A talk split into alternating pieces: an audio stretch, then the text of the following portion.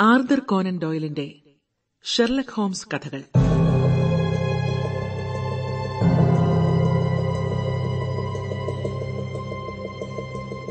പുള്ളികളുള്ള നാട്.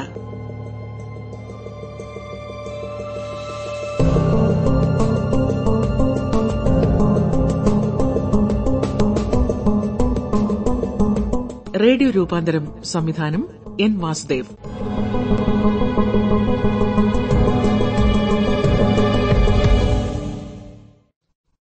Watson Watson.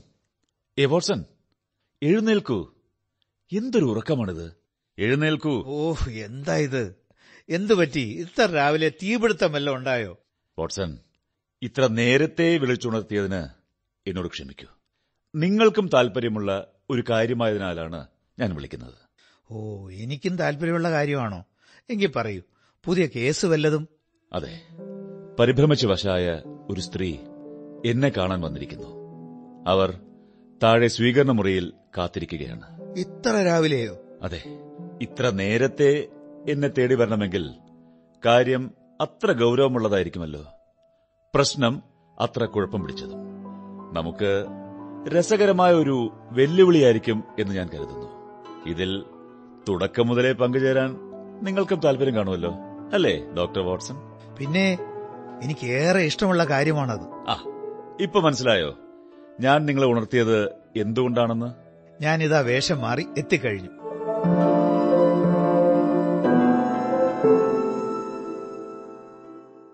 Good morning madam. ഞാൻ Sherlock Holmes. ഇതെന്റെ കൂട്ടുകാരൻ ഡോക്ടർ വാട്സൺ. എന്നോട് പറയാനുള്ളതെല്ലാം അതേ സ്വാതന്ത്ര്യത്തോടെയും സ്വകാര്യതയോടെയും ഇദ്ദേഹത്തോടും പറയാം. ഹോ നിങ്ങൾ നല്ലവണ്ണം വിറയ്ക്കുന്നുണ്ടല്ലോ ഒരു കാര്യം ചെയ്യൂ. ആ നെരിപ്പോടിനടുത്തേക്ക് നീങ്ങിയിരുന്നോളൂ. ഒരു ചൂട് കാപ്പി കൊണ്ടുവരാൻ പറയട്ടെ. തണുപ്പ് കൊണ്ടല്ല ഞാൻ വിറയ്ക്കുന്നത്. പിന്നെ? ഭയം കൊണ്ട്. നിങ്ങളുടെ വലഞ്ഞു മുറുകി വിളറിയ മുഖം അത് സൂചിപ്പിക്കുന്നുണ്ട്. വേട്ടനായ്ക്കളുടെ മുന്നിലകപ്പെട്ട സാധു മൃഗത്തെ പോലെയുണ്ട് നിങ്ങളുടെ മുഖഭാവം. പറയൂ ആരെയാണ് നിങ്ങൾ ഭയക്കുന്നത്? ഞാൻ ഞാൻ വല്ലാത്തൊരു മാനസികാവസ്ഥയിലാണ് മിസ്റ്റർ ഹോംസ്.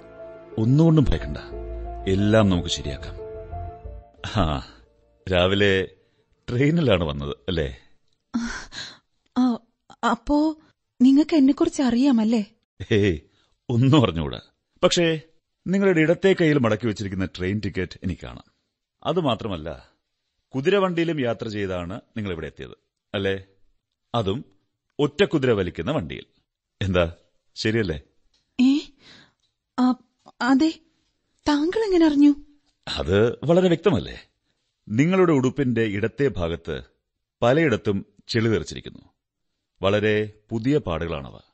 ഒറ്റ കുതിര വണ്ടിയിൽ കുതിരക്കാരന്റെ ഇടതുവശത്തിരിക്കുമ്പോൾ മാത്രമാണ് ഇങ്ങനെ ചെളി താങ്കൾ പറഞ്ഞത് പൂർണമായും ശരി തന്നെ.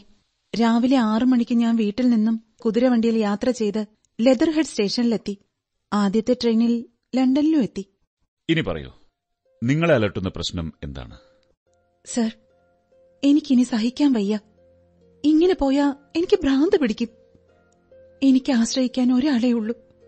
പക്ഷെ പാവം അയാൾക്ക് ഈ കാര്യത്തിൽ ഒന്നും ചെയ്യാനും ആവില്ല.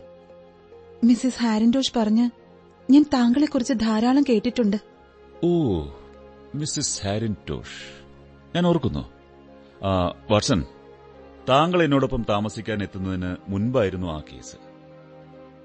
അപ്പോൾ അവർ പറഞ്ഞിട്ടാണോ എന്നെ കാണാൻ വന്നത്? അതെ മിസ്സിസ് ഹാരൻഡോഷിനെ സഹായിച്ചതുപോലെ എന്നെ സഹായിക്കില്ലേ? ഫീസ് തരാൻ ഇപ്പൊ എന്റെ കയ്യിലൊന്നുമില്ല. പക്ഷെ ആഴ്ചകൾക്കകം ഞാൻ താങ്കൾ പറയുന്ന എന്ത് പ്രതിഫലവും തരാം? മിസ്സസ് ഹാരൻഡോഷിനെ സഹായിച്ചതുപോലെ നിങ്ങളെയും സഹായിക്കാൻ എനിക്ക് സന്തോഷമേ ഉള്ളൂ. പിന്നെ എന്റെ ഫീസിനെ കുറിച്ച് ഓർത്ത് നിങ്ങൾ വിഷമിക്കേണ്ട. എന്റെ ജോലി തന്നെയാണ് എന്റെ പ്രതിഫലം. കേസ് അന്വേഷണത്തിനുണ്ടാകുന്ന ചിലവ് മാത്രമാണ് എന്റെ ഫീസ്. അത് എന്ന് നിങ്ങൾക്ക് നൽകാൻ കഴിയുമോ അന്ന് തന്നാൽ മതി. പോരെ. ആ ഇനി കാര്യങ്ങൾ വിശദമായി പറയൂ. എനിക്ക് എന്ത് ചെയ്യാനാകുമെന്ന് നോക്കാം. എന്റെ ഭയത്തിന്റെ അടിസ്ഥാനം അത്ര വ്യക്തമല്ല. സൂക്ഷ്മമായ ചില സംഭവങ്ങളെ ആസ്പദമാക്കിയാണ് എന്റെ സംശയങ്ങളെല്ലാം കേൾക്കുന്നവർക്ക് അത് നിസ്സാരമെന്ന് തോന്നും. ഞാൻ ഈ ലോകത്തിൽ ഏറ്റവും അധികം ഇഷ്ടപ്പെടുന്ന വ്യക്തി പോലും ഇതൊക്കെ എന്റെ ദുർബലമായ മനസ്സിന്റെ ഭാവനയാണെന്നാണ് കരുതുന്നത്. അത് അദ്ദേഹം എന്നോട് നേരിട്ട് പറയുന്നില്ലെങ്കിലും ആ മുഖത്തു നിന്നും എനിക്കത് മനസ്സിലാക്കാൻ കഴിയും. മിസ്റ്റർ ഹോംസ് മനുഷ്യ മനസ്സിന്റെ അഗാധമായ അടിത്തട്ടുകളിൽ അടിഞ്ഞുകൂടുന്ന ദുഷ്ടചിന്തകളെ മനസ്സിലാക്കാൻ താങ്കൾക്ക് കഴിയുമെന്ന് ഞാൻ കേട്ടിട്ടുണ്ട്. അതുകൊണ്ട് ഞാൻ അകപ്പെട്ടിരിക്കുന്ന ആപത്തിൽ നിന്ന് താങ്കൾക്ക് എന്നെ രക്ഷിക്കാൻ കഴിയും.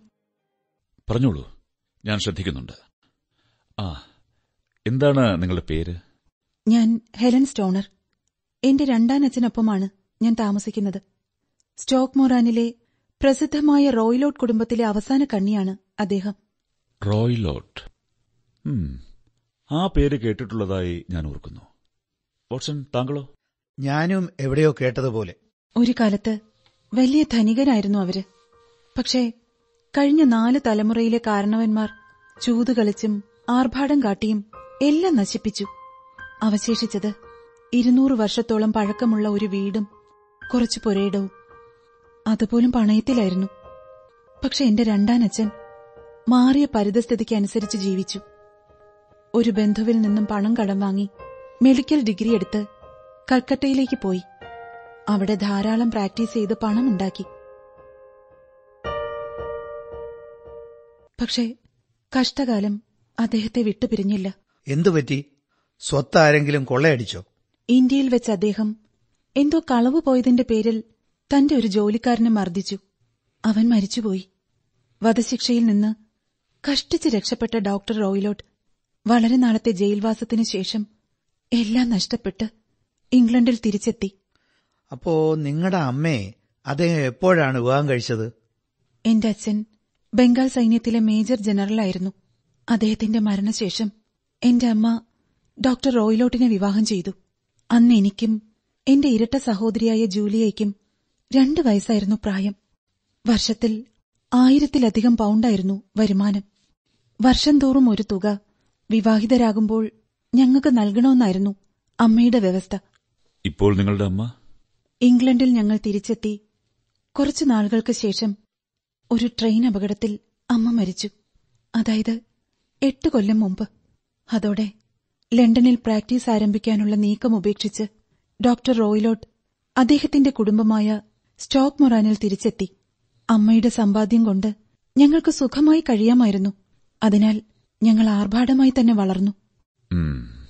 പിന്നെ എപ്പോഴാണ് നിങ്ങളുടെ പ്രശ്നങ്ങൾ ആരംഭിച്ചത്? സ്റ്റോക്ക് മൊറാനിൽ താമസം ആരംഭിച്ചതോടെ എന്റെ രണ്ടാം അച്ഛന് വലിയ മാറ്റങ്ങളുണ്ടായി. നാട്ടുകാരുമായി ഇണങ്ങാൻ ഡോക്ടർ കൂട്ടാക്കിയില്ല. എപ്പോഴും വീട്ടിലടച്ചിരിക്കും ഇനി പുറത്തിറങ്ങിയാൽ തന്നെ അയൽക്കാരുമായി ഒന്നും രണ്ടും പറഞ്ഞു വഴക്കിടും. ഇന്ത്യയിലെ ചൂട് കാലാവസ്ഥയിലെ ദീർഘനാളത്തെ വാസം മുൻഗാമികളിൽ നിന്നും പാരമ്പര്യമായി ലഭിച്ച ദേഷ്യ സ്വഭാവവും അക്രമവാസനയും വർദ്ധിപ്പിച്ചു കാണും. ഏതായാലും വഴക്കും വക്കാണവും നിത്യസംഭവമായി.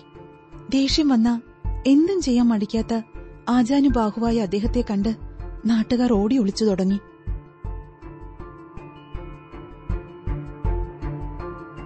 കഴിഞ്ഞ ആഴ്ച ഞങ്ങളുടെ അടുത്തുള്ള ഒരു കൊല്ലപ്പണിക്കാരനെ ദേഷ്യം വന്ന് പുഴയിലേക്ക് തള്ളിയിട്ടു. ആ കേസ് ഒഴിവാക്കാൻ വലിയൊരു തുക എന്റെ കയ്യിൽ നിന്ന് നൽകേണ്ടി വന്നു. ഓ അപ്പോൾ നിങ്ങളുടെ അച്ഛന് കൂട്ടുകാരെന്ന് പറയാൻ ആരുമില്ലേ? ഉണ്ട്. അതാണ് ഏറ്റവും വിചിത്രം. അലഞ്ഞു തിരിഞ്ഞു നടക്കുന്ന നാടോടികളാ ഏറ്റവും അടുത്ത കൂട്ടുകാർ. കുറേണ്ണ ഇപ്പൊ ഞങ്ങളുടെ കാട് പിടിച്ച് കിടക്കുന്ന പറമ്പിൽ കൂടാരം പിടിച്ച് ചിലപ്പോ അവരുടെ കൂടാരങ്ങളിൽ പോയി ഇരിക്കുന്നത് കാണാം. മറ്റു ചിലപ്പോ ആഴ്ചകളോളം അവരോടൊപ്പം ഊരു ചുറ്റാൻ പോവും. ഇതിനെല്ലാം പുറമെ ഇന്ത്യൻ വന്യമൃഗങ്ങളോട് വലിയ കമ്പമാണ്. ഒരു പുള്ളിപ്പുലിയും കുരങ്ങനെയൊക്കെ വളർത്തുന്നുമുണ്ട്. ഞങ്ങളുടെ കൂടെ നിൽക്കാൻ ഒരു ജോലിക്കാരും ധൈര്യപ്പെടില്ല. അതുകൊണ്ട് വീട്ടുജോലി ചെയ്ത് ഞങ്ങളുടെ ആരോഗ്യം ക്ഷയിച്ചു. തലമുടി നരച്ചു തുടങ്ങി. എന്റെ പെങ്ങൾ ജൂലിയ മരിക്കുമ്പോ അവക്ക് മുപ്പത് വയസ്സേ ഉണ്ടായിരുന്നുള്ളൂ. ഇത്രയും പറഞ്ഞതിൽ നിന്ന് ദുരിതപൂർണമായ എന്റെ ജീവിതത്തെക്കുറിച്ച് ഒരു ഏകദേശ രൂപം ലഭിച്ചു കാണുമല്ലോ. നിങ്ങളുടെ സഹോദരി ജീവിച്ചിരിപ്പില്ലെന്നാണോ?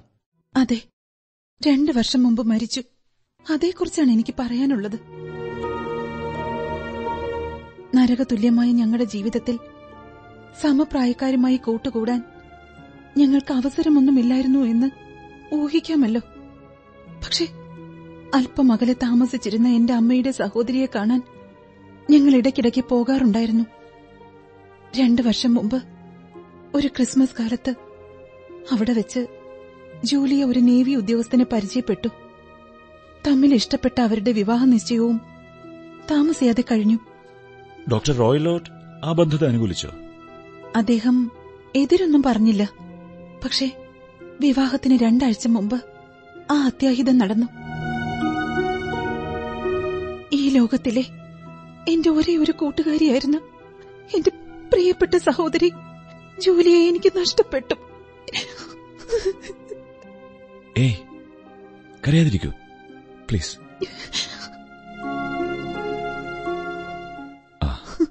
എങ്ങനെയാണ് ജൂലി മരിച്ചത്? വിശദമായി പറയൂ. ഞാൻ ആ ദിവസം ഇന്നും ഭയത്തോടെയാണ് ഓർക്കുന്നത്. ഞങ്ങളുടെ വീട് നേരത്തെ പറഞ്ഞതുപോലെ വളരെ പഴക്കമുള്ളതാണ്. അതിന്റെ താഴത്തെ നിലയിലാണ് ഞങ്ങളുടെ മുറികൾ. ആദ്യത്തേത് ഞങ്ങളുടെ രണ്ടാം അച്ഛന്റേത് അടുത്തത് ജൂലിയുടെ. പിന്നെ എന്റെ ബെഡ്റൂം. ഒരു മുറിന്ന് അടുത്ത മുറിയിലേക്ക് കടക്കാനാവില്ല. എല്ലാ മുറികളും തുറക്കുന്നത് പൊതുവായ ഒരു വരാന്തയിലേക്ക്. അപ്പൊ മുറികൾക്ക് ജനാലകളൊന്നുമില്ലേ? ഉണ്ട്. പുറകിലത്തെ വെളിപ്രദേശത്തേക്ക് തുറക്കുന്ന ഓരോ ജനൽ മൂന്ന് മുറിയിലും ഉണ്ട്. ശരി. അന്ന് രാത്രിയിൽ എന്താണ് സംഭവിച്ചത്? ശപിക്കപ്പെട്ട രാത്രിയിൽ ഞങ്ങളുടെ വളർത്തച്ഛൻ അദ്ദേഹത്തിന്റെ മുറിയിലേക്ക് നേരത്തെ പോയി. എങ്കിലും കുറച്ചു നേരം ചുരുട്ട് പുകച്ചിരുന്നിരിക്കും. കാരണം ആ ചുരുട്ടിന്റെ വൃത്തികെട്ട മണം സഹിക്കാനാവുന്നില്ലെന്ന് പറഞ്ഞ് ജൂലി എന്റെ മുറിയിൽ വന്നു. അവളുടെ കല്യാണത്തിന്റെ തയ്യാറെടുപ്പുകളെക്കുറിച്ച് ഞങ്ങൾ കുറച്ചുനേരം വർത്തമാനം പറഞ്ഞിരുന്നു. ഒരു പതിനൊന്ന് മണിയായപ്പോ ജൂലി അവളുടെ മുറിയിലേക്ക് പോകാൻ എഴുന്നേറ്റുകൊണ്ട് എന്നോട് ചോദിച്ചു.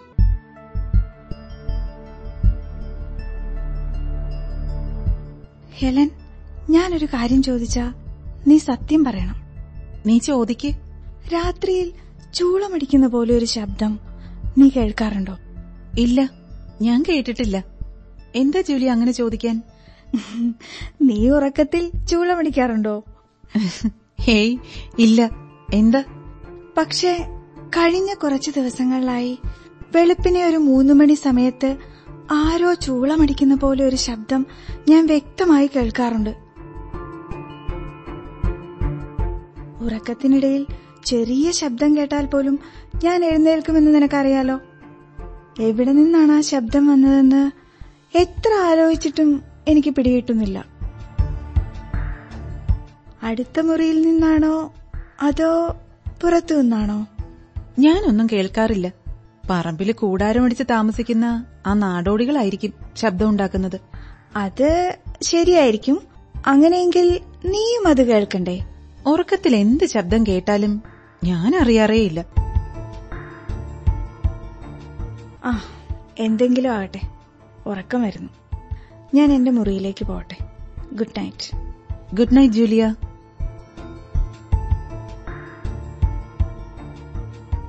ആ ശരി.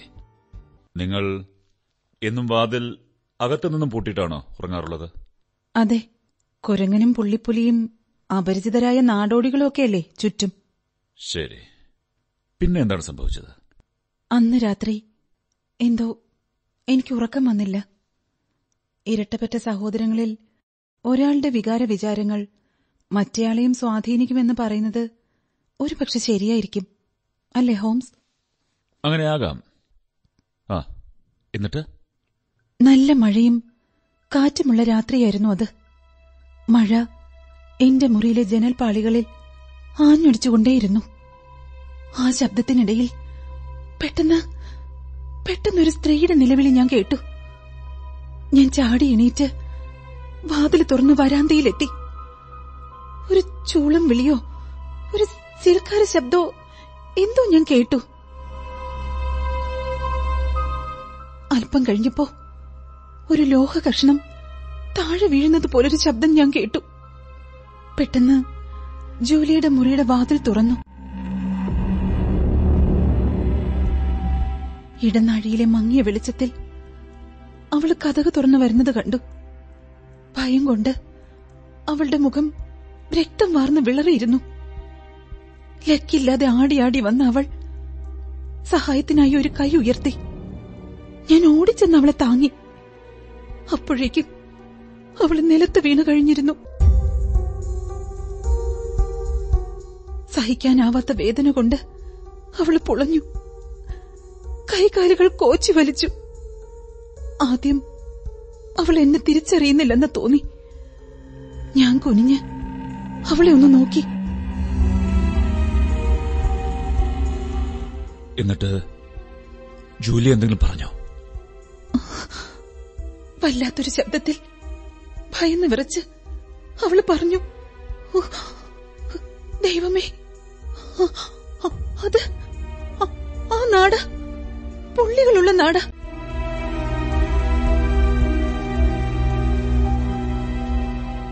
എനിക്കൊന്നും മനസ്സിലായില്ല. എങ്കിലും ആ ശബ്ദം ഞാൻ ഒരിക്കലും മറക്കില്ല. പിന്നെയും അവൾക്ക് എന്തോ പറയണമെന്നുണ്ടായിരുന്നു. ഡോക്ടറുടെ മുറിക്ക് നേരെ. അവൾ വിരൽ ചൂണ്ടി. പക്ഷെ ശബ്ദം പുറത്തു വന്നില്ല. ഞാൻ അലമുറയിട്ടുകൊണ്ട് വളർത്തച്ഛന്റെ മുറിയിലേക്ക് ഓടി.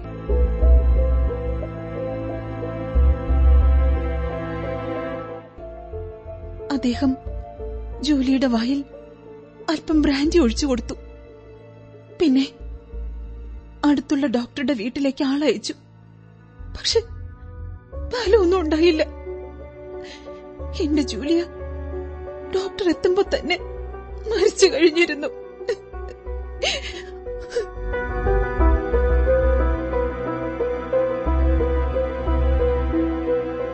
മിസ് ഹെലൻ ഒരു സീൽക്കാരത്തിന്റെയും ലോഹകഷ്ണത്തിന്റെയും ശബ്ദം കേട്ടുവെന്ന് പറഞ്ഞല്ലോ. അത് വ്യക്തമായി കേട്ടോ? കേസ് അന്വേഷിക്കാൻ വന്ന പോലീസും ഇത് തന്നെയാണ് എന്നോട് ചോദിച്ചത്. കേട്ടു എന്ന് തന്നെയാണ് എന്റെ പൂർണ വിശ്വാസം. ഇനി അന്നത്തെ രാത്രിയിലെ കാറ്റിലും മഴയിലും അങ്ങനെ തോന്നിയതാണോന്നും അറിയില്ല. നിങ്ങളുടെ സഹോദരി എന്ത് വേഷമാണ് ധരിച്ചിരുന്നത്? അവൾ ഉറങ്ങാൻ പോകുമ്പോൾ ധരിക്കാറുള്ള നിശാവസ്ത്രങ്ങൾ തന്നെയാണ് ധരിച്ചിരുന്നത്.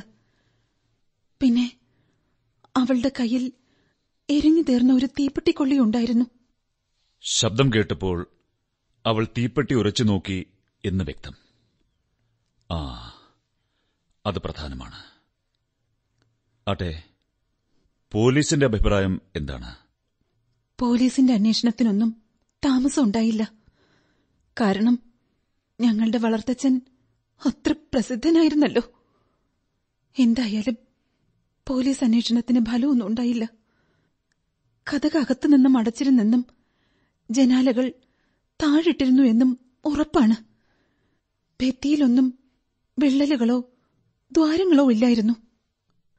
നെരിപ്പോടിൽ നിന്ന് പുക പോകാനുള്ള ചിമ്മിനി അല്പം വലുതാണെങ്കിലും അതും നന്നായി അടച്ചു കൊടുത്തിട്ടിരുന്നു.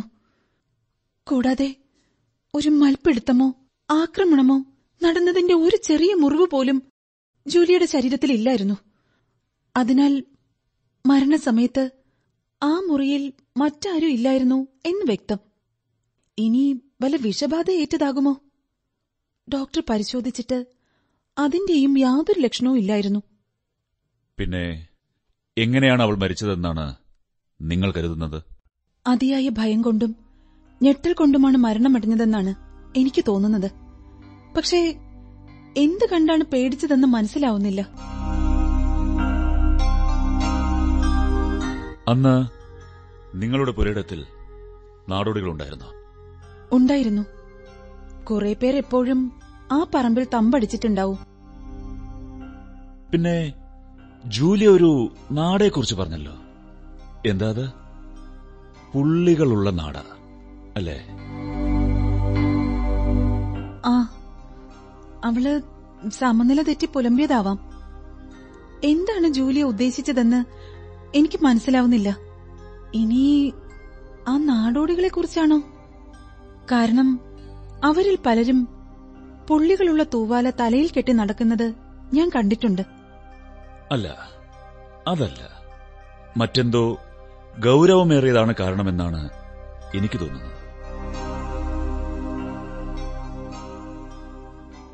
ആ ശരി. അത് കഴിഞ്ഞ് രണ്ടു കൊല്ലമായില്ലേ ഇപ്പോൾ എന്താണ് പ്രശ്നം? പറയാം. വളരെ കാലമായി എന്നെ പരിചയമുള്ള സുഹൃത്ത് പേഴ്സി ആമിറ്റേജ് കുറച്ചു ദിവസങ്ങൾക്ക് മുമ്പ് എന്നെ വിവാഹം ചെയ്യാൻ താൽപര്യം പറഞ്ഞു. എനിക്കും പേഴ്സിയെ ഇഷ്ടമാണ്. വൈകാതെ വിവാഹം നടത്താമെന്ന തീരുമാനവുമായി. കൺഗ്രാചുലേഷൻസ്. എന്നിട്ട് ഡോക്ടർ റോയലോറ്റ് എന്ത് പറഞ്ഞു? അദ്ദേഹം എതിരൊന്നും പറഞ്ഞില്ല. രണ്ടു ദിവസം മുമ്പ് ഞങ്ങളുടെ വീട്ടിൽ ചില അറ്റകുറ്റപ്പണികൾ ആരംഭിച്ചു. എന്റെ ബെഡ്റൂമിന്റെ ചുമരൊക്കെ പൊളിച്ചതിനാൽ ഞാനിപ്പോ ജൂലിയ ഉപയോഗിച്ചിരുന്ന മുറിയിലാ കിടക്കുന്നത്. ശരി. ഇനിയാണ് എന്നെ നടുക്കിയ സംഭവം ഉണ്ടായത്. അതാ ഞാൻ ഓടി ഇവിടെ വന്ന് താങ്കളുടെ സഹായം അഭ്യർത്ഥിച്ചത്. ഞാനൊരു സിഗരറ്റ് കത്തിച്ചോട്ടെ. തുടരൂ. ഇന്നലെ രാത്രി എനിക്ക് എന്തുകൊണ്ടോ ഉറക്കം വന്നില്ല. ജൂലിയുടെ ദുരന്ത മരണത്തെക്കുറിച്ച് ആലോചിച്ച് ഞാൻ കിടന്നു. പെട്ടെന്ന് ഒരു സീൽക്കാര ശബ്ദം. ഞാൻ പേടിച്ച് ചെവിയോർത്തു. അതെ ഒരു ചൂളം വിളിയുടെ വ്യക്തമായ ശബ്ദം ഞാൻ കേട്ടു. ചാടി എഴുന്നേറ്റ് വിളക്ക് കത്തിച്ചു. മുറിയാകെ പരിശോധിച്ചു. ഒന്നും കണ്ടില്ല. പിന്നെ എനിക്ക് ഉറക്കം വന്നില്ല. പുലർച്ചയ്ക്ക് ഒരു വണ്ടി പിടിച്ച് റെയിൽവേ സ്റ്റേഷനിലെത്തി. പിന്നെ ഇങ്ങോട്ടും താങ്കളെ കണ്ട് സഹായം ചോദിക്കാൻ. നിങ്ങൾ വളരെ ബുദ്ധിപൂർവം പ്രവർത്തിച്ചു. നന്നായി. പക്ഷേ നിങ്ങൾ എല്ലാം പറഞ്ഞു കഴിഞ്ഞില്ലല്ലോ? മിസ്റ്റർ ഓണർ നിങ്ങൾ എന്തിനാണ് നിങ്ങളുടെ വളർത്തച്ഛനെ രക്ഷിക്കാൻ ശ്രമിക്കുന്നത്? എന്താണ് താങ്കൾ ഉദ്ദേശിക്കുന്നതെന്ന് എനിക്ക് മനസ്സിലാവുന്നില്ല. നിങ്ങൾ നിങ്ങളുടെ ഉടുപ്പിന്റെ കൈ അല്പമൊന്ന് ഉയർത്താമോ? അത് അത്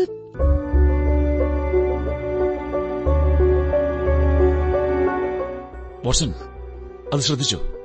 ഹോ അഞ്ച് വിരലുകളും പതിഞ്ഞു കിടക്കുന്നു. നിങ്ങളുടെ രണ്ടാനച്ഛൻ ഡോക്ടർ റോയലോട്ട് നിങ്ങളെ ശാരീരികമായി നന്നായി ഉപദ്രവിക്കുന്നുണ്ടല്ലേ? അതെ കരുത്തനും ദുഷ്ടനുമാണ് എന്റെ വളർത്തച്ഛൻ.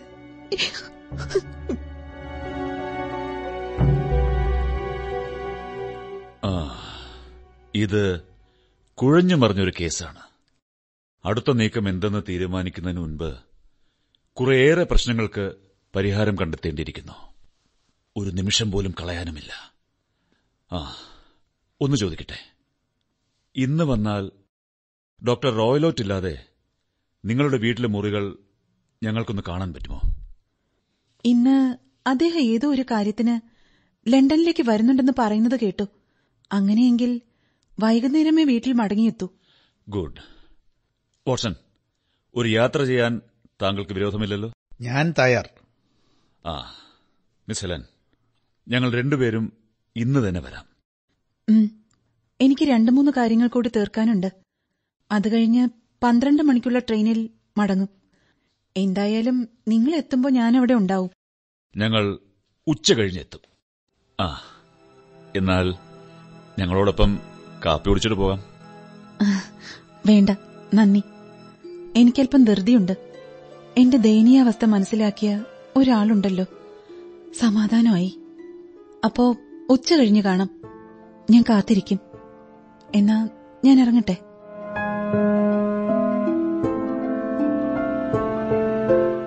തിരിച്ചറിയാതിരിക്കാനാണോ നിങ്ങൾ കറുത്ത സ്കാർഫ് കൊണ്ട് മുഖം മറയ്ക്കുന്നത്? അതെ. നന്ദി മിസ്റ്റർ ഹോംസ്. മിസ്റ്റർ വാട്സൺ എന്നാ ഞാൻ പൊയ്ക്കോട്ടെ?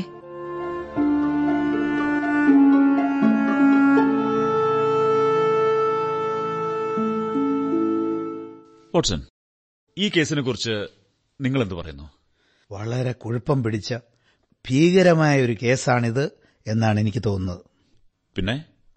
വാതിലുകളും മുറിയുടെ തറയുമൊക്കെ അവർ പറയുന്ന പോലെ സുരക്ഷിതമാണെങ്കിൽ ജൂലിയ മരിക്കുമ്പോൾ ആ മുറിയിൽ ആരും ഉണ്ടാവാനുള്ള സാധ്യതയില്ലല്ലോ. ശരി.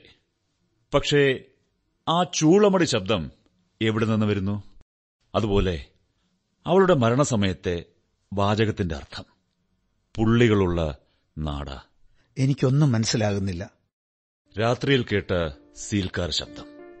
നാടോടികളും ഡോക്ടർക്ക് അവരുമായുള്ള ബന്ധം. പുള്ളിയുള്ള നാട് എന്ന ജൂലിയുടെ മരണമൊഴി. ലോഹകഷ്ണം വീണ പോലെ ഹെലൻ കേട്ട ശബ്ദം. ഹെലന്റെ വിവാഹം നടക്കരുതെന്ന് ഡോക്ടറിന് ആഗ്രഹമുണ്ടെന്ന് തോന്നൽ. എല്ലാം പരസ്പരം ബന്ധപ്പെട്ട് കിടക്കുകയാണ് എന്നാണ് ഞാൻ വിശ്വസിക്കുന്നത്. അതുകൊണ്ട് നമ്മുടെ അന്വേഷണവും ആ വഴിക്ക് തന്നെ നീങ്ങണം.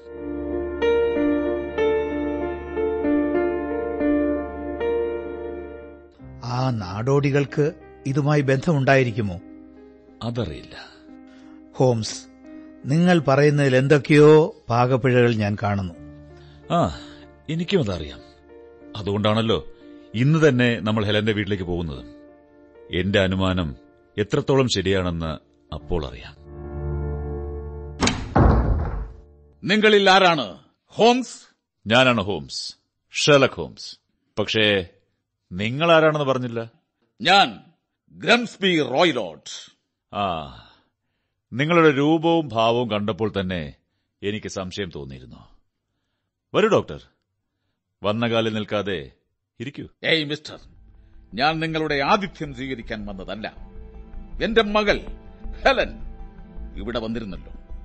അവൾ എന്താണ് പറഞ്ഞത്? ഇക്കൊല്ലം തണുപ്പ് വളരെ കൂടുതലാണ് അല്ലേ ഡോക്ടർ? ഹെലൻ എന്തിനാണ് ഇവിടെ വന്നതെന്നറിയാനാണ് ഞാൻ വന്നത്.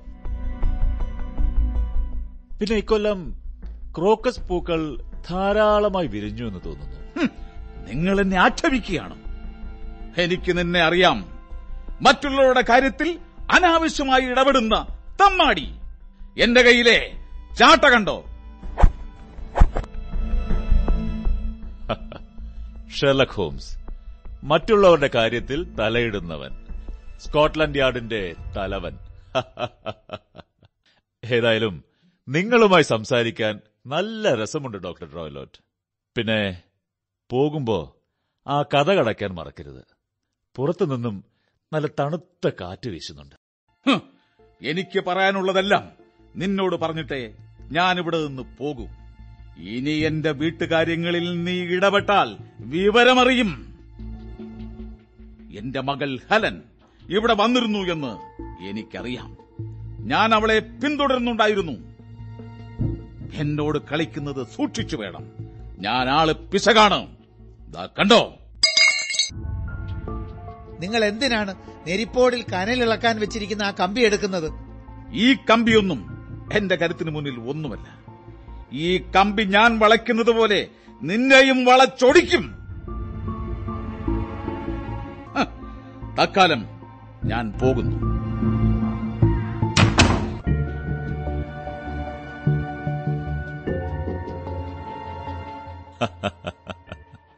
ആളൊരു മുരടനാണെങ്കിലും നല്ല അനുസരണമുള്ളവനാണ് നമ്മുടെ ഡോക്ടർ റോയലോട്ട്. കണ്ടില്ലേ? കഥ കടച്ചിട്ട് പോയത്? അവൻ ഇവിടെ നിന്നിരുന്നെങ്കിൽ എന്റെ കൈയിന്റെ കരുത്തവൻ അറിഞ്ഞാനെ. വോട്സൺ അവൻ വളച്ചെറിഞ്ഞ ആ കമ്പി ഇങ്ങെടുത്തെ.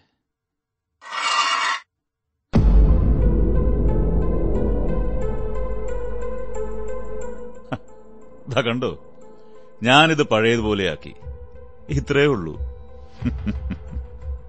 ഞാൻ സർവീസിലുള്ള കുറ്റാന്വേഷകനാണെന്നാണ് അയാൾ വിചാരിച്ചിരിക്കുന്നതെന്ന് തോന്നുന്നു.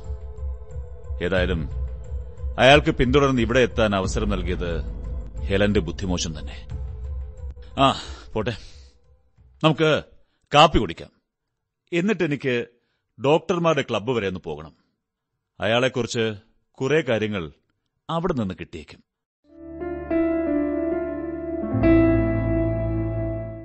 വാട്സൺ നോക്കൂ. ആ കാണുന്ന പഴയ വലിയ മാളികയാണ് സ്റ്റോക്ക് മൊറാൻ. നമുക്ക് അങ്ങോട്ട് നടക്കാം. ഹോംസ് നിങ്ങൾക്ക് ഡോക്ടറെ കുറിച്ച് വല്ല വിവരവും കിട്ടിയോ? ആ ഞാൻ കുറച്ച് പാടുപെട്ടു. എങ്കിലും ചില കാര്യങ്ങൾ ഡോക്ടർമാരുടെ ക്ലബിൽ നിന്നും എനിക്ക് കിട്ടി. അയാളുടെ മരിച്ചുപോയ ഭാര്യയുടെ ഇഷ്ടദാന പത്രിക ഞാൻ കണ്ടു. രണ്ട് പെൺകുട്ടികളുടെയും വിവാഹം കഴിഞ്ഞാൽ പിന്നെ നമ്മുടെ ഡോക്ടർക്ക് അധികമൊന്നും ലഭിക്കില്ല. അപ്പോൾ ജൂലിയയുടെ കൊലപാതകത്തിനും ഇപ്പോ ഹെലനെ കൊല്ലാനുള്ള ശ്രമത്തിനും പിന്നിൽ ഇതാകുമോ? ആ അങ്ങനെയാണ് ഞാനും സംശയിക്കുന്നത്. അതുകൊണ്ടാണ് ഇന്ന് തന്നെ ഇങ്ങോട്ട് വരണമെന്ന് ഞാൻ പറഞ്ഞത്. ആ വാട്സൺ റിവോൾവർ കയ്യിലുണ്ടല്ലോ അല്ലേ? ഒരു ഇരുമ്പ് കമ്പി സ്വന്തം കൈകൾ കൊണ്ട് വളയ്ക്കാൻ കഴിവുള്ളവനാണ് നമ്മുടെ എതിരാളി. റിവോൾവർ മാത്രമല്ല പല്ല് തേക്കാനുള്ള ബ്രഷും ഞാൻ കരുതിയിട്ടുണ്ട്. ഇന്ന് രാത്രിയിൽ തങ്ങേണ്ടി വന്നാലോ? അത് നന്നായി. ആ ഹെലനാണല്ലോ ഇങ്ങോട്ട് വരുന്നത്. നമ്മൾ കൃത്യസമയത്ത് തന്നെ എത്തി. ഞാൻ കാത്തിരിക്കുകയായിരുന്നു. ഇതുവരെ കുഴപ്പമൊന്നുമില്ല. ഡോക്ടർ വൈകുന്നേരമേ മടങ്ങി വരുള്ളൂ. മിസ് ഹെലൻ ഞങ്ങൾക്ക് ആ മാന്യ വ്യക്തിയെ പരിചയപ്പെടാനുള്ള ഭാഗ്യമുണ്ടായി. വഴിയിൽ വെച്ച് കണ്ടോ? അല്ലല്ല. നിങ്ങൾ പോയ പിറകെ എന്റെ വീട്ടിലെത്തി അദ്ദേഹം. ദൈവമേ അദ്ദേഹം എന്നെ പിന്തുടരുന്നുണ്ടായിരുന്നോ? അതെ. അദ്ദേഹം എല്ലാം അറിഞ്ഞോ? എനിക്ക് രക്ഷപ്പെടാൻ വഴിയൊന്നുമില്ലേ? തിരിച്ചു വരുമ്പോ ഞാൻ എന്ത് ഉത്തരം പറയും? തന്നെ പോലെ തന്നെ കൌശലക്കാരനായ ഒരാൾ നിങ്ങളെ സഹായിക്കാനുണ്ടെന്ന് അയാൾ മനസ്സിലാക്കിയിരിക്കുന്നു. അതുകൊണ്ട് തന്നെ നിങ്ങളുടെ വളർത്തച്ഛൻ ഇനി കൂടുതൽ ശ്രദ്ധിക്കും. ഒരു കാര്യം ചെയ്താൽ മതി. ഇന്ന് രാത്രി നിങ്ങൾ മുറിപൂട്ടി അകത്തിരിക്കൂ.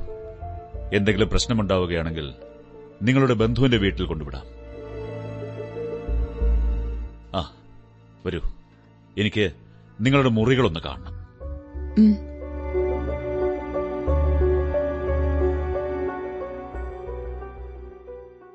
ഇതാണ് എന്റെ ബെഡ്റൂം. ഇപ്പൊ ഇവിടെ ചില അറ്റകുറ്റപ്പണികൾ നടക്കുന്നതുകൊണ്ട് ഞാനിപ്പോ ജൂലിയെ ഉപയോഗിച്ചിരുന്ന അടുത്ത മുറിയിലെ കിടപ്പ്. അതിനടുത്തതാണ് ഡോക്ടറുടെ ബെഡ്റൂം.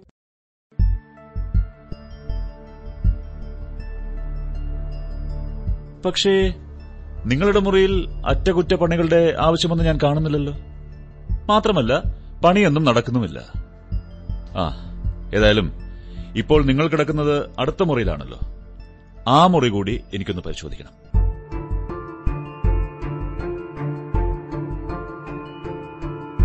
ഇതാണ് ആ മുറി. തൊട്ടടുത്ത മുറിയിലാ ഡോക്ടർ കിടക്കുന്നത്. നിങ്ങൾ അകത്ത് കയറി കഥകടച്ചാൽ മറ്റാർക്കും ഉള്ളിൽ കയറാൻ കഴിയില്ല അല്ലേ? അതെ. അകത്തുനിന്ന് കുറ്റിയിട്ടാൽ പിന്നെ ആർക്കും ഉള്ളിൽ കയറാനാവില്ല. വാതിലും കുറ്റികളും ഒക്കെ നല്ല ബലമുള്ളവയാ. ഹോംസ് കത്തിയോ കമ്പിയോ കടത്തി തുറക്കാനുള്ള വിടവൊന്നും കാണുന്നില്ല. ശരിയാണ്. ഇതെന്താ? ഈ കട്ടിൽ അനക്കാനാവാത്ത വിധം നിലത്തോട് ചേർത്ത് ഘടിപ്പിച്ചിരിക്കുകയാണല്ലോ. ആണോ? എനിക്കറിയില്ലായിരുന്നു. അല്ല കിടക്കയുടെ തലക്കിലേക്ക് നീണ്ടുകിടക്കുന്ന ഈ ചരടെന്താണ് ഓ അതോ? അതെന്തെങ്കിലും ആവശ്യത്തിന് മണിയടിച്ച് ജോലിക്കാരെ വിളിക്കാനാണ്. ഓ.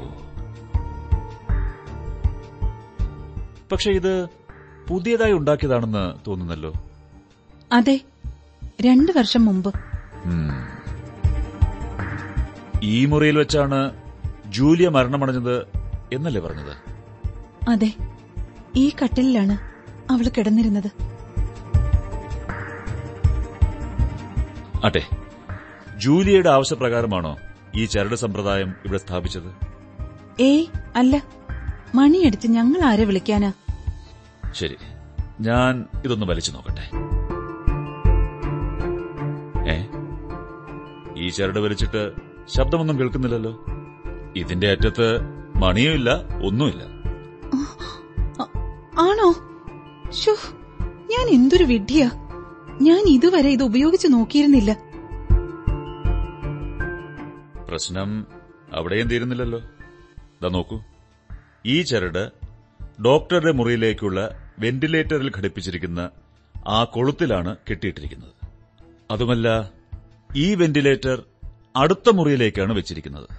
പുറത്തേക്കായിരുന്നെങ്കിൽ അതുവഴി കാറ്റും വെളിച്ചവും വന്നേനെ. ആ വെന്റിലേറ്റർ വെച്ചതും അടുത്ത കാലത്താണ്. മനസ്സിലായി. കൃത്യമായി പറഞ്ഞാൽ രണ്ടു കൊല്ലം മുൻപ് ഈ മണിയടിക്കാനുള്ള ചരട് സ്ഥാപിച്ചപ്പോൾ. അല്ലേ? അത് ആയിടെ ചില ചില്ലറ പരിഷ്കാരങ്ങൾ നടത്തിയിരുന്നു. എന്തായാലും വിചിത്രമായ പരിഷ്കാരങ്ങൾ തന്നെ. കാറ്റ് കിട്ടാത്ത വെന്റിലേറ്റർ മണിയില്ലാത്ത ചരട്. ശരി മിസലൻ ഇനി നമുക്ക് ഡോക്ടർ റോയലോറ്റിന്റെ മുറിയൊന്ന് പരിശോധിക്കാം.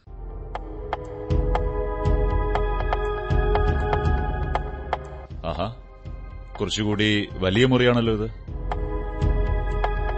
ഹോംസ് ഷെൽഫ് നിറയെ പുസ്തകങ്ങൾ.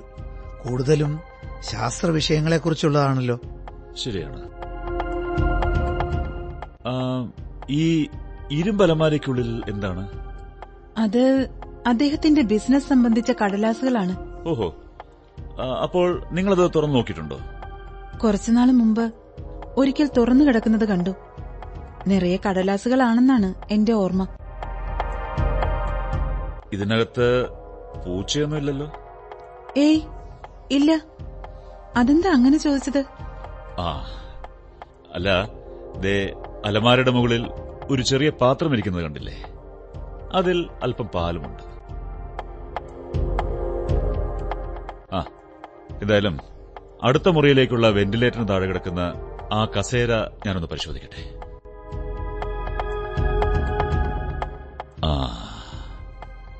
അപ്പോൾ അത് തീർച്ചയായി. അല്ല വാട്സൺ ഇതെന്താണ്? പട്ടിയെ കെട്ടാനുള്ള തുടലോ? ഇതിന്റെ ഒരറ്റം കട്ടിലിൽ ഘടിപ്പിച്ചിരിക്കുകയാണല്ലോ. ദാ മറ്റേ അറ്റം വളച്ച് കൊളുത്തുപോലെ ആക്കിയിരിക്കുന്നു. ഇവിടെ ഈ കിടപ്പുമുറിയിൽ ഇതിന്റെ പ്രയോജനം എന്താണെന്ന് എനിക്ക് മനസ്സിലാകുന്നില്ല. ശരി മിസലൻ ഞങ്ങൾ ഇറങ്ങുന്നു. ഡോക്ടർ വരുന്നതിന് മുൻപ് സ്ഥലം വിടണം. ആ. ഞാൻ പറയുന്നത് അക്ഷരം പ്രതി അനുസരിക്കണം. തീർച്ചയായും. പറയൂ ഞാൻ എന്താണ് ചെയ്യേണ്ടത്? കാര്യം വളരെ ഗൗരവമുള്ളതാണ്. ഒട്ടും ഉപേക്ഷ വിചാരിക്കരുത്. കാരണം നിങ്ങളുടെ ജീവൻ തന്നെ അപകടത്തിലാണ്. പറയൂ മിസ്റ്റർ ഹോംസ്. താങ്കൾ പറയുന്നത് പോലെ ചെയ്യാം.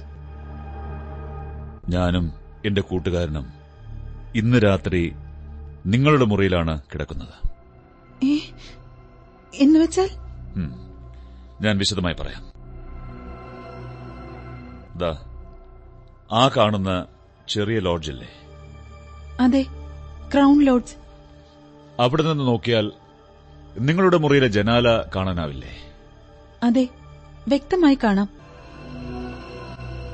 ഡോക്ടർ മടങ്ങി വരുമ്പോൾ നിങ്ങൾ മുറിക്ക് പുറത്തിറങ്ങണ്ട. തലവേദനയാണെന്ന് പറഞ്ഞ് നേരത്തെ ഉറങ്ങാൻ മുറിയിലേക്ക് പോയാൽ മതി. എന്നിട്ട്?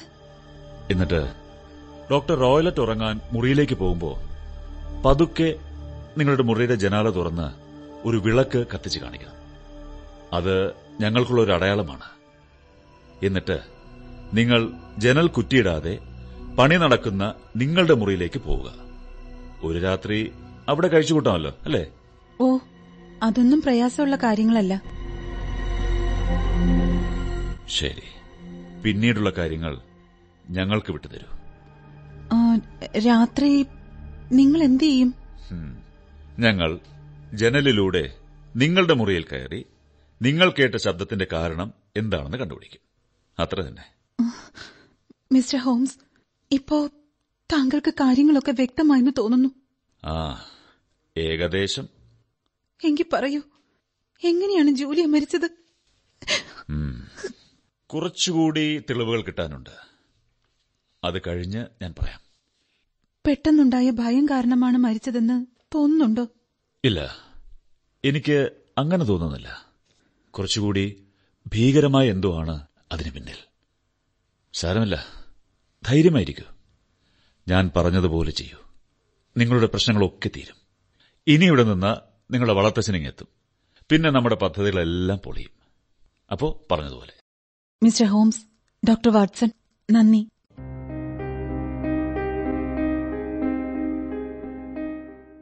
ഈ ക്രൗൺ ലോഡ്ജിന്റെ മുകളിലത്തെ മുറിയിൽ നിന്നാൽ ആ മാളിക മുഴുവൻ നമുക്ക് കാണാമല്ലോ. അതെ. ആ എന്തായാലും നമുക്ക് കാത്തിരിക്കണം. നല്ല ഇരുട്ടാണ് പുറത്ത്. വാട്സൺ നിങ്ങൾക്ക് എന്റെ കൂടെ വരാൻ വിരോധമില്ലല്ലോ? അപകടകരമായൊരു ദൌത്യമാണിത്. എന്നെ കൊണ്ട് എന്തെങ്കിലും പ്രയോജനം ഉണ്ടാവുമോ തീർച്ചയായും. എങ്കിൽ ഞാൻ തീർച്ചയായും വരാം. അതിരിക്കട്ടെ. അപകടകരമായ ദൗത്യമെന്ന് പറഞ്ഞല്ലോ. ആ മുറിക്കകത്ത് ഞാൻ കാണാത്തതെന്തോ താങ്കൾ കണ്ടുപിടിച്ചു എന്ന് തോന്നുന്നു. ഞാൻ കണ്ടതെല്ലാം താങ്കളും കണ്ടതാണല്ലോ. കണ്ടതിൽ നിന്ന് ഞാൻ കുറച്ച് കാര്യങ്ങൾ ഊഹിച്ചെടുത്തു എന്ന് മാത്രം. ആ ചരട് മാത്രമേ എനിക്ക് വിചിത്രമായി തോന്നുന്നുള്ളൂ. അതിന്റെ ഉദ്ദേശം എന്താണെന്ന് എത്ര ആലോചിച്ചിട്ടും എനിക്ക് മനസ്സിലാകുന്നില്ല. രണ്ട് മുറികൾക്കിടയിലുള്ള ആ വെന്റിലേറ്റർ കണ്ടില്ലേ? കണ്ടു. പക്ഷേ അതിലൂടെ ഒരു എലിക്ക് പോലും കഷ്ടിച്ച് കടക്കാനുള്ള സ്ഥലമേ ഉള്ളൂ. ഇവിടെ വരുന്നതിന് മുൻപ് തന്നെ ഇങ്ങനൊരു വെന്റിലേറ്റർ അവിടെ കാണുമെന്ന് ഞാൻ ഊഹിച്ചിരുന്നു. അതെന്താ കാരണം? ഹെലൻ പറഞ്ഞില്ലേ അവളുടെ സഹോദരി ജൂലിയ റോയലോട്ടിന്റെ ചുരുട്ടിന്റെ രൂക്ഷഗന്ധം ഇഷ്ടപ്പെട്ടിരുന്നില്ല എന്ന്? അപ്പോൾ ആ മുറികൾ തമ്മിൽ എന്തെങ്കിലും ബന്ധം കാണുമെന്ന് ഞാൻ അനുമാനിച്ചു.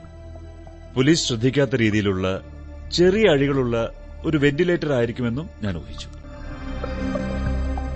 ശരി. അതവിടെ വെച്ചതുകൊണ്ട് എന്താ കുഴപ്പം? അത് അവിടെ വെച്ചത് എപ്പോഴാണെന്ന് നോക്കൂ.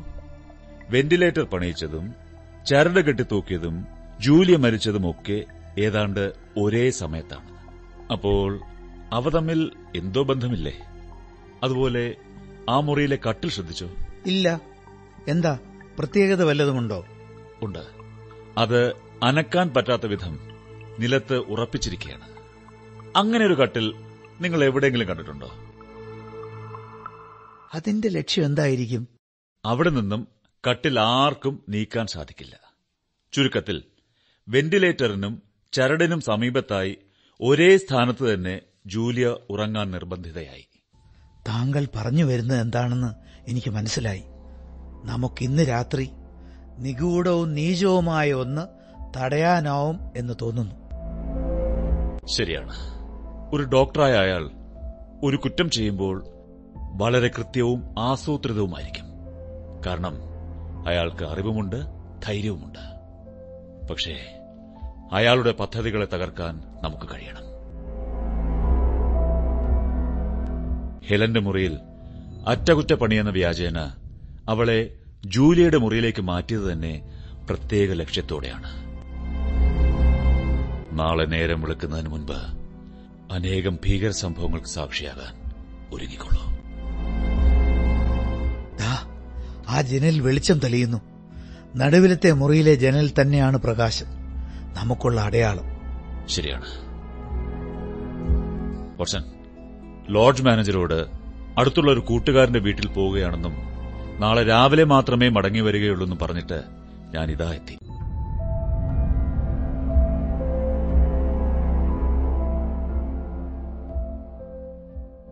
ഹോ നല്ല തണുപ്പുണ്ടല്ലോ. ആ അതെ. ഓട്സൺ റിവോൾവർ പറഞ്ഞില്ലല്ലോ അല്ലേ? കയ്യിലുണ്ട്. നോക്കൂ ചുറ്റുമതിൽ പലയിടത്തും പൊളിഞ്ഞു പോയതുകൊണ്ട് നമുക്ക് എളുപ്പത്തിൽ ബംഗ്ലാവിനുള്ളിൽ കടന്ന് ആ ജനാലക്കരയിലെത്താം. എന്തിനാ നിങ്ങളുടെ കയ്യിൽ ഒരു ചൂരൽ വടി? ആവശ്യം വന്നേക്കും. കണ്ടോളൂ. ആ ശബ്ദമുണ്ടാക്കണ്ട ആ നാടോടികൾ ഇവിടെ എവിടെങ്കിലും കാണും. പറഞ്ഞതുപോലെ ഹെലൻ ജനലിന്റെ കുറ്റിയിട്ടിട്ടില്ല ആ ചെരുപ്പ് കയ്യിലെടുത്ത് ജനലിൽ കൂടി അകത്ത് കടന്നോളൂ. വിളക്കത്തിക്കണ്ട.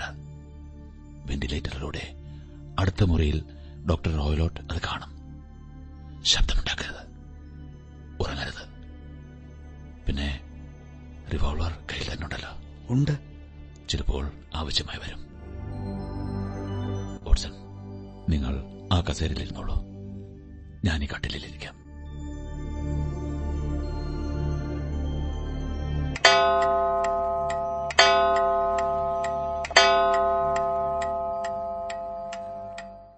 മണി മൂന്നായി. അടുത്ത മുറിയിൽ വെളിച്ചം. ഹോംസ് കാണുന്നില്ലേ? ഞാൻ കണ്ടു. എണ്ണ എരിയുന്ന മണവുമുണ്ട്.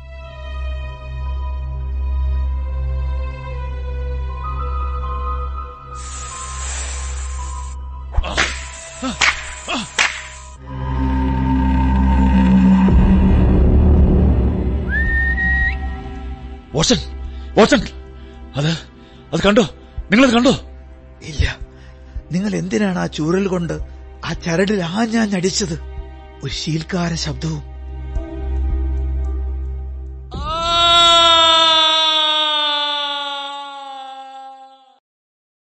ഹോംസ് അതെന്താണത്? എല്ലാം കഴിഞ്ഞു എന്നർത്ഥം. വരൂ നമുക്ക് ഡോക്ടറുടെ മുറിയിലേക്ക് പോകാം.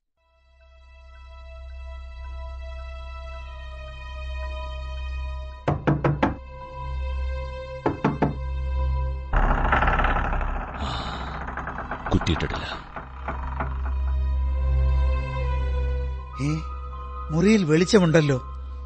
അലമാര തുറന്നു കിടക്കുന്നു.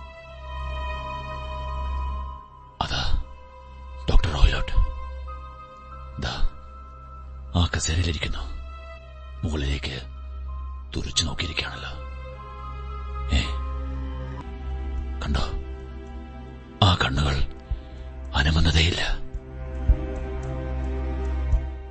അയാളുടെ മടിയിൽ നമ്മൾ കണ്ട ആ തുടൽ കിടക്കുന്നത് കണ്ടോ? വാട്സൺ കണ്ടോ? ഡോക്ടറുടെ തലയ്ക്ക് ചുറ്റും ഒരു മഞ്ഞ നാട തവിട്ട് നിറത്തിലുള്ള പുള്ളികളോടെ. പുള്ളികളുള്ള നാട. നമുക്ക് അടുത്ത് ചെന്ന് നോക്കാം. ഏ അത് അനങ്ങുന്നുണ്ടല്ലോ വാട്സൺ അടുത്തു പോകരുത്. അത് അതൊരു പാമ്പാണ്. ഹോംസ് സൂക്ഷിക്കണം. കണ്ടിട്ട് ഇന്ത്യയിലെ ചതുപ്പ് നിലങ്ങളിൽ മാത്രം കാണുന്ന കൊടും വിഷമുള്ള ഒരുതരം അണലിയാണത്. അതിന്റെ കടിയേറ്റ് നിമിഷങ്ങൾക്കകം അയാൾ മരിച്ചു കാണും. താൻ കുഴിച്ച കുടിയിൽ താൻ തന്നെ വീണു. ആ പോട്സൺ ഞാൻ ആ തൊടലുകൊണ്ട് അതിനെ അലമാരിക്കകത്താക്കി അടയ്ക്കട്ടെ. ഹോംസ് ശരിക്കും എന്താണ് സംഭവിച്ചത്? എനിക്കൊന്നും മനസ്സിലാകുന്നില്ല എന്താണ് ഇതിന്റെയൊക്കെ അർത്ഥം? പറയാം വാട്സൺ. മുറിക്കുള്ളിൽ കിടന്നുറങ്ങുന്നയാളെ ജനൽ വഴിയോ വാതിൽ വഴിയോ അപായപ്പെടുത്താൻ സാധ്യമല്ല എന്ന് എനിക്കും മനസ്സിലായി. അപ്പോഴാണ് നിലത്തുറപ്പിച്ച കട്ടിലിലും മുറികൾക്കിടയിലുള്ള വെന്റിലേറ്ററിലും കട്ടിലിന്റെ തലയ്ക്കൽ തൂങ്ങിക്കിടന്ന ആ ചരടിലും എന്റെ ശ്രദ്ധ പതിഞ്ഞത്. അടുത്ത മുറിയിൽ നിന്നും എന്തോ ഒന്നിന് അങ്ങോട്ടും ഇങ്ങോട്ടും കടക്കാനുള്ള ഒരു പാലമാണ് ആ ചരട് എന്ന് ന്യായമായും ഞാൻ ഊഹിച്ചു. ഡോക്ടർ റോയ്ലോട്ടിന് വന്യമൃഗങ്ങളെക്കുറിച്ച് അപാരമായ അറിവുണ്ടായിരുന്നു. രാസപരിശോധന കൊണ്ട് പോലും തെളിയിക്കാനാവാത്ത വിധം സർപ്പവിഷം കൊണ്ട് കൊല നടത്താമെന്ന് അയാൾ മനസ്സിലാക്കി. ഇത്തരത്തിലുള്ള ഇന്ത്യൻ അണലിയെക്കുറിച്ച് ഞാനും വായിച്ചിട്ടുണ്ട്. വളരെ വേഗം വിഷം ശരീരത്തിൽ വ്യാപിക്കും. വിഷപ്പല്ലിന്റെ വളരെ ചെറിയ പാടുകൾ ആരുടെയും ശ്രദ്ധയിൽപ്പെടുകയുമില്ല. അതെ.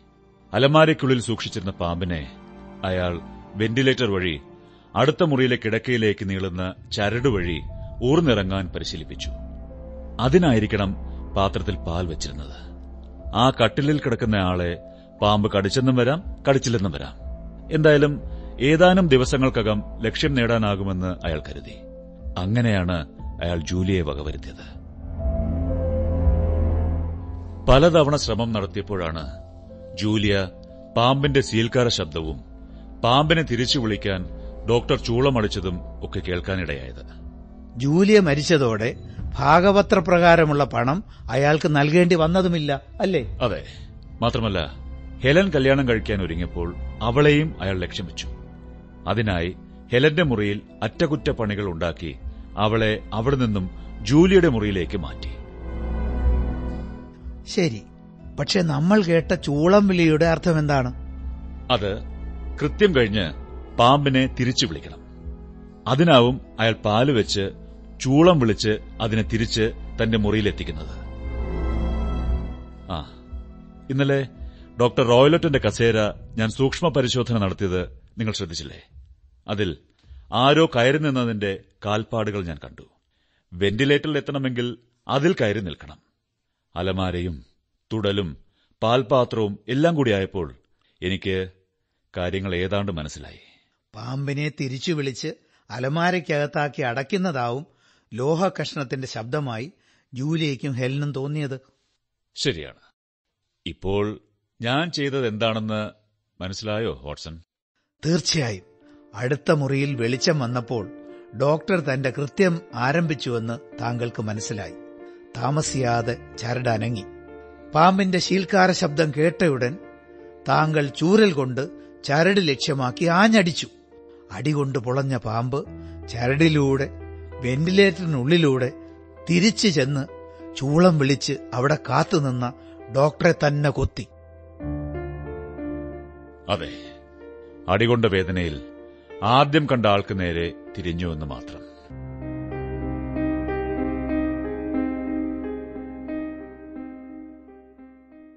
എന്താണ് ഇനി നമ്മുടെ അടുത്ത നടപടി? ഹെലനെ അവളുടെ ബന്ധുക്കളുടെ വീട്ടിലാക്കണം. പിന്നെ പോലീസിനെ വിളിക്കണം.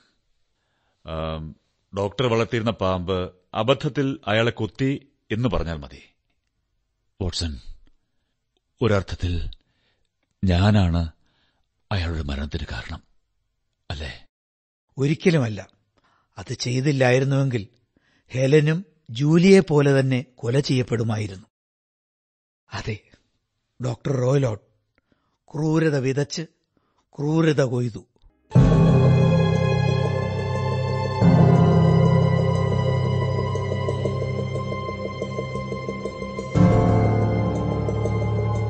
ആർദർ കോനൻ ഡോയിലിന്റെ ഷെർലക് ഹോംസ് കഥകൾ.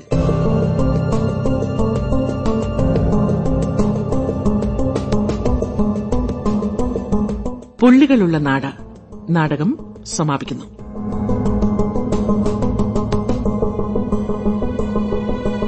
കഥാപാത്രങ്ങളും ശബ്ദം നൽകിയവരും Sherlock Holmes Arun Nair doctor Watson doctor Thomas Mathew Helen Stoner Cini Sunil doctor Roylott Sudarsanan Kudappanamoodu. സംവിധാന സഹായം V N Deepa Aswathy Balachandran.